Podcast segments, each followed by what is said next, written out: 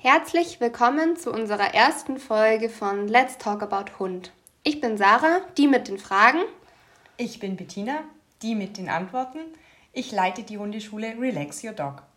In unserer ersten Folge möchten wir über eine zukünftige Hundeplanung von mir sprechen. Ich habe vor, mir im Laufe dieses Jahres einen Hund zu holen. Und ja, meine erste Frage ist, worauf muss ich denn achten? Was muss ich denn vorher wissen, bevor ich mich für einen Hund entscheide? Die Frage ist, passt ein Hund in dein Leben? Und woran erkenne ich das? Bist du Vollzeit berufstätig? Ja, das bin ich. Was machst du während deiner Arbeitszeit mit dem Hund? Also ich habe den Vorteil, dass ich komplett von zu Hause arbeite, auch unabhängig von der Pandemie. Das heißt, ich kann den Hund jederzeit bei mir in meinem Büro, in meiner Wohnung parken oder er hält sich sonst im Wohnzimmer, im Schlafzimmer, wo auch immer er möchte auf, kann sich selbst beschäftigen, aber ich bin eben immer zu Hause, falls irgendwas ist. Schon mal eine sehr gute Voraussetzung, weil wenn man sich einen Hund holt, sollte natürlich auch genügend Zeit für das Tier da sein. Ja, also ich glaube, das kann ich definitiv gewährleisten. Es ist nicht damit getan, mit dem Hund einmal am Tag Gassi zu gehen. Das ist einfach zu wenig. Der Hund braucht regelmäßige Gassigänge. Gerade am Anfang ist es natürlich ganz wichtig, um den Hund stubenrein zu bekommen. Ansonsten braucht er natürlich auch Auslastung, was den Kopf betrifft.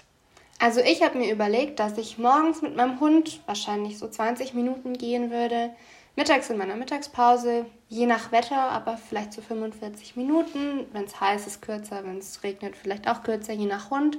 Und dann habe ich den Nachmittag ja noch Zeit, mich mit dem Hund auseinanderzusetzen und dann nochmal kurz, bevor ich ins Bett gehe, dass die Nacht quasi ruhig ist. Reicht das jetzt für einen klassischen Hund oder müsste ich öfter gehen? Für den klassischen Erwachsenenhund reicht's. Wenn du dir einen Welpen holen möchtest, ist es natürlich so, du musst öfter Gassi, du musst öfter raus. Also da gehe ich dann immer, wenn ich merke, der Hund ist unruhig oder er zeigt es mir an, er geht zur Tür oder irgendwie sowas. Am Anfang wird es dir natürlich nicht anzeigen, am Anfang musst du ihn einfach, er wacht auf, du gehst mit ihm raus. Er hat getrunken, du musst ihn rausbringen. Er hat gefressen, du musst mit ihm raus. Also am Anfang sehr zeitaufwendig, bis er auch dann wirklich mal die Zeichen dafür gibt. Wenn du das Ziel erreicht hast, bist du schon einen großen Schritt weiter. Ist halt am Anfang viel Hund beobachten, viel Aufwand, aber lohnt sich. Und wenn ich dann so oft mit meinem Hund raus muss, reicht es dann, wenn ich mit meinem Hund zur nächsten Grünfläche 5 Minuten und dann wieder zurückgehe? Oder muss es jedes Mal wirklich eine große Runde sein, die ich laufe? Weil so ein kleiner Hund, ich kann mir nicht vorstellen, dass der überhaupt die Kraft hat, immer so weit zu gehen. Nein, beim Welpen ist es wirklich wichtig, dass du ihn regelmäßig am besten zur nächstgelegenen Grünfläche bringst, so schnell wie möglich. Und ansonsten einmal am Tag ein kleiner Spaziergang. Sie werden schnell müde, es ist zu viel, wenn man ihnen jetzt eine 1-Stunden-Tour zumutet oder so. Das natürlich nicht.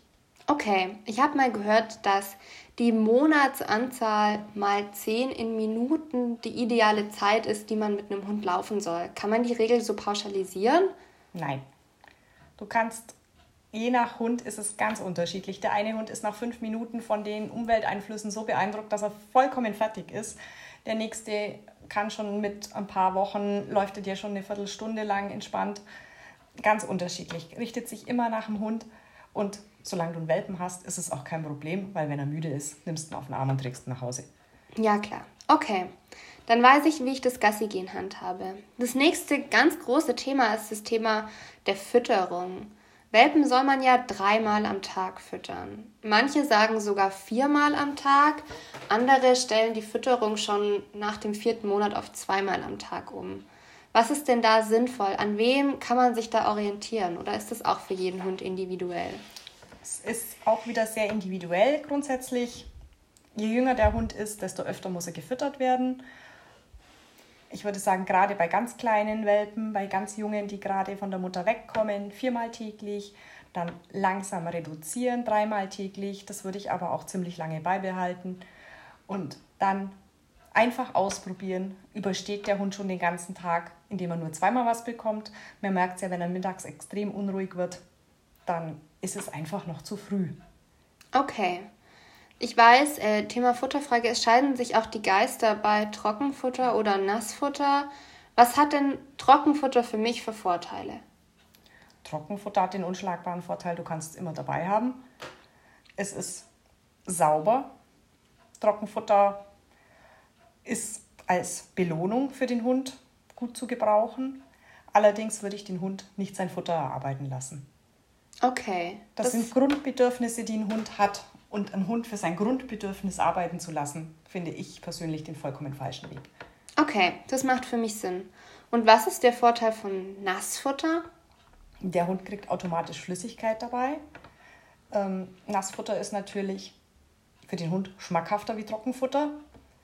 Man muss wissen, ob man es möchte. Es hat natürlich einen Eigengeruch. Also Trockenfutter einfach geruchlos. Nassfutter ist dann doch extremer. Aber das ist eine Glaubensfrage. Im Zweifelsfall den Tierarzt mit hinzuziehen und fragen, was er für geeignet hält. Am Hundefutter scheiden sich immer die Geister. Okay. Ich habe auch mal gehört, dass eine gute Zwischenlösung sein kann, das Trockenfutter einzuweichen. Gerade bei jungen Hunden, ist das empfehlenswert oder ist es auch eher nur, damit der Hund irgendwie frisst? Das kommt drauf an. Wenn man einen schlechten Futterverwerter hat, dann kann der Hund das Futter schon eingeweicht bekommen. Ist natürlich angenehmer für den Hund, er muss nicht so viel kauen. Andererseits, ja, will man seinen Hund immer verziehen? Nein, also das ist alles Glaubensfrage. Ich finde persönlich, soll jeder machen, wie er für richtig hält, in Absprache mit dem Tierarzt. Und ja, eigentlich kann man dazu nicht mehr sagen. Okay, gut. Dann stellt sich natürlich die Frage, was soll ich mir denn für einen Hund holen? Also sowohl die Größe als auch die Rasse geht natürlich auch Hand in Hand, aber ich bin ein Mensch, ich gehe gern spazieren, ich fahre auch gern mal Fahrrad. Ich würde sagen, ich bin durchschnittlich aktiv, also ich bin kein Hochleistungssportler. Ich mache aber auch gern mal was anderes als nur auf der Couch sitzen. Ich würde meinen Hund gerne auch mal mit in die Stadt nehmen, irgendwie unter Menschen oder sowas in der Art. Was für eine Rasse kann man mir denn da empfehlen? Tja, eine Rasseempfehlung ist immer schwierig. Natürlich ist es so, mit einem Chihuahua wirst du niemals diese Strecken laufen können wie mit einem Aussie. Oder ja, ein Dobermann ist natürlich eine andere Kategorie, wie wenn du einen Pudel hast. Es kommt erstens darauf an, was du mit dem Hund alles vorhast, also so wie du jetzt das schilderst, ganz normaler Alltag. Der Hund soll sich einpassen, der Hund soll ja sich auch bewegen können. Von daher würde ich schon mal sagen, was ausscheidet, sind Hunde mit diesen sogenannten Blattnasen, die einfach zu wenig Luft bekommen, gerade wenn es heiß ist, bei schnellen Bewegungen und so weiter. Also Möpse, französische Bulldoggen oder sowas passen einfach nicht in ein aktives Leben. Mhm, okay. In ein aktives Leben kommt drauf an, mit Fahrradfahren ist natürlich ein kleiner Hund schon extrem gehandicapt, weil er muss natürlich sehr schnell rennen. Ein großer Hund ist da natürlich, kommt leichter mit. Die Frage ist, wo wohnst du? Ich habe eine verhältnismäßig große Wohnung im Obergeschoss, also erster Stock von einem 2-Parteien-Haus. Ich wohne aber auch eigentlich direkt am Feld, also ich bin sofort am Gassi-G-Gelände draußen. Die Treppen sind auch nicht extrem steil. Sie sind im Winter zwar relativ rutschig, aber ich habe vor mir so Teppichläufer drauf zu kleben. Von dem her, ich denke, es dürfte für einen großen Hund definitiv machbar sein, die Treppen zu steigen. Okay, ganz wichtig bei dieser Geschichte ist, was mir jetzt gleich einfällt, darfst du einen Hund halten von den Vermietern aus, falls du in Miete wohnst? Ja, ich wohne in Miete und das war tatsächlich auch eine der ersten Fragen, die ich an meine Vermieter gestellt habe. Ich habe mir auch mittlerweile eine Bestätigung von meinen Vermietern geholt, schwarz auf weiß, in der mir schriftlich quasi zugesagt wird, dass ich einen Hund unabhängig von Größe, Alter, Gewicht oder Rasse halten darf. Genau, das ist nämlich eins der wesentlichen Dinge, wenn man in einer Mietwohnung lebt, die Erlaubnis der Hundehaltung. Ohne die Erlaubnis des Vermieters, sich einen Hund zu holen, kann ganz böse enden. Mhm, okay. Wenn das alles soweit geklärt ist, erster Stock sehe ich jetzt kein Problem, egal was für ein Hund. Ich würde jetzt keinen wirklich alten Hund nehmen, weil da ist es dann natürlich schon mit den Gelenken und so weiter wieder schwierig. Aber ein junger Hund, klar, sollte er auch nicht den ganzen Tag Treppen rauf und runter laufen. Da ist es halt so, wenn du dir jetzt einen Welpen holst, dann müsstest du den halt ab und zu mal tragen. Ja, aber das ist ja Welpen haben ja jetzt nicht so viel Gewicht, eigentlich kein Thema. Genau. Also ansonsten, es ist individuell, was einem gefällt. Und dann muss man natürlich schauen, ob diese Rasse, was die alles mitbringt. Wenn du jetzt in der Stadt lebst und du holst dir einen Jagdhund, der nach 5 Kilometern einfach gelangweilt ist und sagt, war's das jetzt?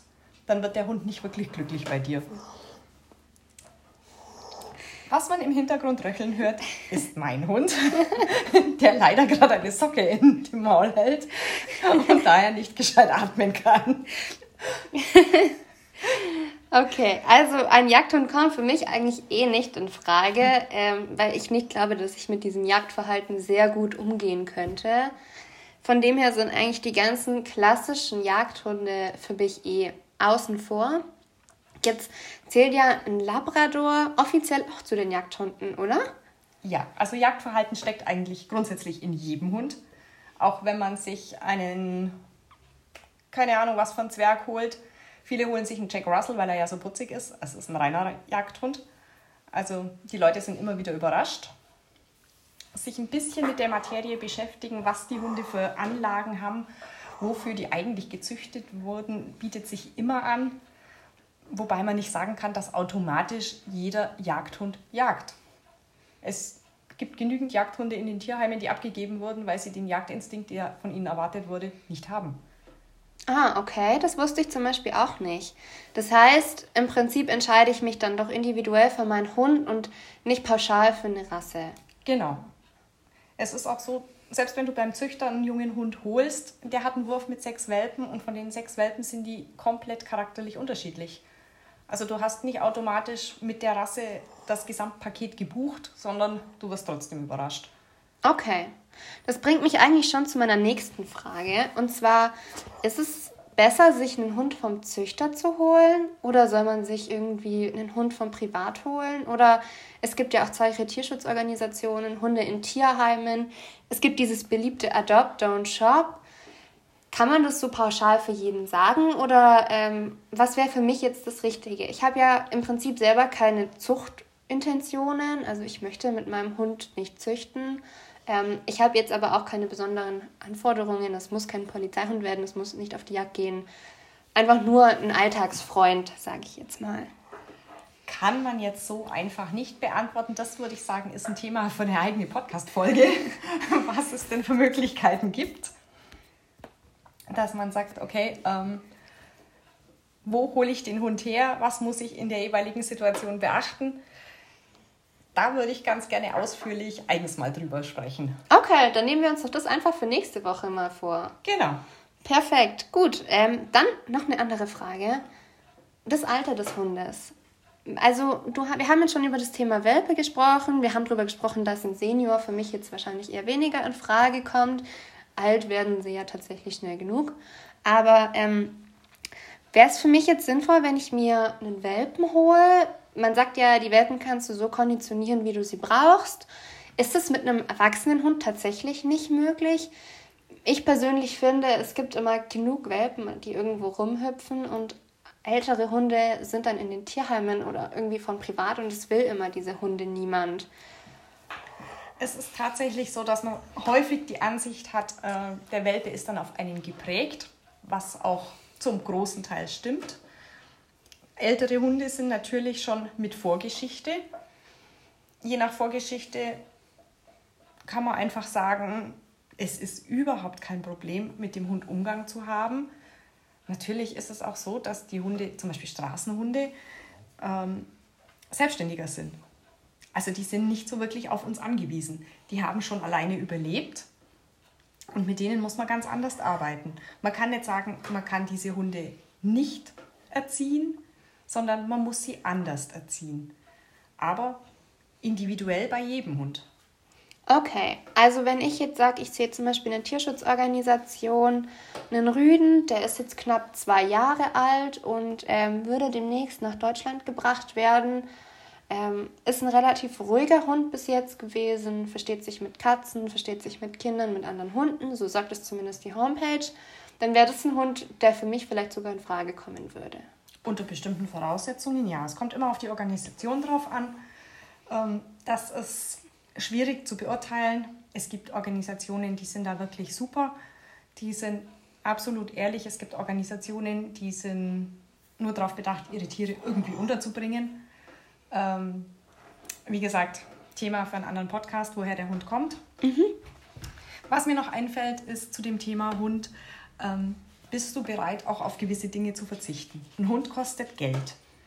Das muss dir klar sein. Du hast die Hundesteuer, du hast das Futter, du hast einen Tierarzt, du hast die Versicherungen.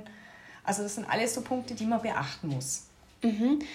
Womit kann ich denn monatlich so ganz, ganz, ganz grob geschätzt rechnen? Wenn ich jetzt sage, also ich kaufe zum Beispiel Standard Trockenfutter und habe meinen Hund, ich habe eine Hundehaftpflichtversicherung und ich habe eine OP-Versicherung.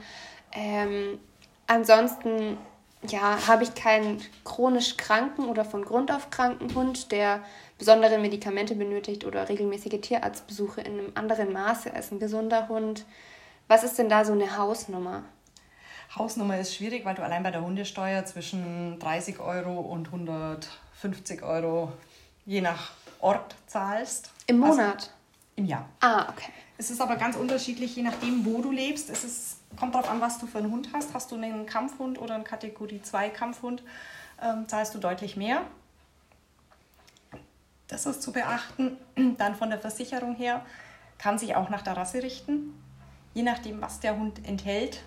Als Mischling zum Beispiel, wenn du eine Mischung aus Dobermann, Rottweiler, irgendwas hast, bist du von der Versicherung her deutlich höher eingestuft, wie wenn du einen ganz normalen Dackel hast. Dann Tierarztkosten, du musst damit rechnen, du musst den Hund entwurmen, du musst ihn impfen lassen. Gerade am Anfang mit dem Hund, der frisch zu dir kommt, würde ich immer zum Tierarzt gehen und ihn einmal durchchecken lassen. Ist natürlich nicht ganz billig, aber bietet sich an, damit man weiß, worauf man sich einlässt. Mhm, okay, ja, das verstehe ich auch. Pauschal zu sagen, was man im Monat zahlen muss, kann man meiner Ansicht nach nicht unbedingt. Also, wenn ich sage, ein Hunderter, ja, es gibt Leute, die zahlen schon 80 Euro fürs Trockenfutter, dann kommt es wieder nicht mehr hin. Mhm. Also, ja, okay. Schwierig. Mhm, okay, ja gut. Aber wenn ich jetzt einfach mal sage, ich kalkuliere mal 150 Euro im Monat ein, bin ich auf einem relativ guten Weg eigentlich. Wenn nichts Unvorhergesehenes passiert, ja. Okay, ja, gut. Das ist natürlich der eine Punkt. Der andere Punkt, du hast gesagt, ich muss mir klar sein, dass ich auf ein paar Sachen verzichten muss. Gibt es denn Situationen, in denen mich ein Hund extrem einschränken würde? Also ich bin 20 Jahre alt, ich werde jetzt wahrscheinlich im Winter mein Studium beenden, ich arbeite Vollzeit schon währenddessen. An sich führe ich jetzt kein unbedingt spektakuläres Leben, also ich reise jetzt nicht regelmäßig ans andere Ende der Welt oder sowas. Was wäre denn eine Situation, wo ich wirklich sage, das geht mit Hund nicht mehr? Das wäre jetzt der Punkt, auf den wäre ich jetzt gekommen, das ist zum Beispiel das Reisen. Natürlich sind die Reisegewohnheiten mit Hund entweder anders, oder man muss in der Zeit, wo man sagt, man verreist in größerem Umfang wie Flugreise nach, keine Ahnung, den Hund unterbringen. Das heißt, man braucht immer jemanden, wo man sagt, in dieser Zeit, ich kann nicht, ich bin im Urlaub, ich habe eine Fortbildung, ich bin krank oder sonstiges. Jemand, der den Hund übernehmen kann. Mhm, okay. Ganz wichtig, dass man sich da auch vorher die Gedanken drüber macht. Mhm, also ich spreche mit den Leuten, die für mich in Frage kommen. Frag die, ob die überhaupt bereit wären, den Hund zu nehmen. Lass die dann natürlich auch daran teilhaben, was es für ein Hund wird in gewisser Weise. Wenn die sagen, Dobermann nehme ich nicht, aber einen Australian Shepherd nehme ich dir, dann muss ich das ja natürlich auch berücksichtigen. Genau, ja. Also okay. Das ist ganz wichtig. Und immer nicht nur eine Person, sondern sollte Plan B nicht klappen, braucht man C oder D. Ist einfach. Meistens ist es dann gehäuft, dass gerade an diesem einen Tag, wo man selber nicht kann, dann der Plan B auch nicht kann und dann muss aber der Plan C eintreten oder so. Okay. Aber wenn ich jetzt mal sage, ich weiß nicht, ich treffe mich mit Freunden in der Stadt und das ist zum Beispiel gerade Christkindlesmarkt, da möchte ich meinen Hund jetzt nicht mit reinschleifen, weil der wird ja nur zu Tode getrampelt. Dann kann ich meinen Hund schon mal 2-3 Stunden auch alleine lassen, oder? Natürlich, wenn das Alleinbleiben vernünftig aufgebaut ist, ist es kein Problem, einen Hund mal alleine zu lassen. Also 2-3 Stunden sehe ich gar nicht als Problem an. Teilweise bis 5 Stunden hätte ich jetzt gesagt, überhaupt kein Thema. Er muss es halt gewöhnt sein, es muss vernünftig erarbeitet werden. Okay, also ist es eigentlich kein Thema, sich einen Hund anzuschaffen, wenn man sich bewusst ist, es ist Arbeit, es ist Zeit, es ist Geld und man muss halt einfach in gewissen Sachen zurückstecken. Genau, also ein Stadtbummel bei 30 Grad Sommerhitze ist natürlich für den Hund kein Spaß, allerdings für den Menschen auch nicht. Ja, also da findest du mich auch nicht unbedingt mitten in der Hitze. Nein, also wenn der Hund wirklich alles gewöhnt ist, man kann ihn problemlos mit ins Restaurant nehmen, man kann problemlos mit dem Hund shoppen gehen. Bitte keine Hunde bei Sommerhitze im Auto lassen, wenn man mal schnell einkaufen geht oder sonstiges. Das Auto heizt sich zu sehr auf, dann lasst man sie leichter zu Hause. Aber grundsätzlich so den normalen Alltag, was man macht, kann der Hund meistens teilnehmen. Okay, das heißt, für mich kommt das Thema auf jeden Fall immer noch in Frage. Ich bin jetzt schon mal ein ganzes Stück schlauer. Und ja, ich hätte gesagt, nächste Woche sprechen wir dann mal über dieses Thema, wo der Hund herkommen soll. Gerne, ja. Perfekt, okay, dann vielen Dank fürs Zuhören und verzeiht die kleine Unterbrechung durch die Ayla. Ich glaube, man hat sie immer noch im Hintergrund gehört. Wir hoffen, es hat euch gefallen und wir würden uns freuen, wenn ihr bald wieder zuschalten würdet. Tschüss! Ich möchte mich auch nochmal bedanken. Ich hoffe, es hat euch ein bisschen weitergebracht und ansonsten bis demnächst. Tschüss!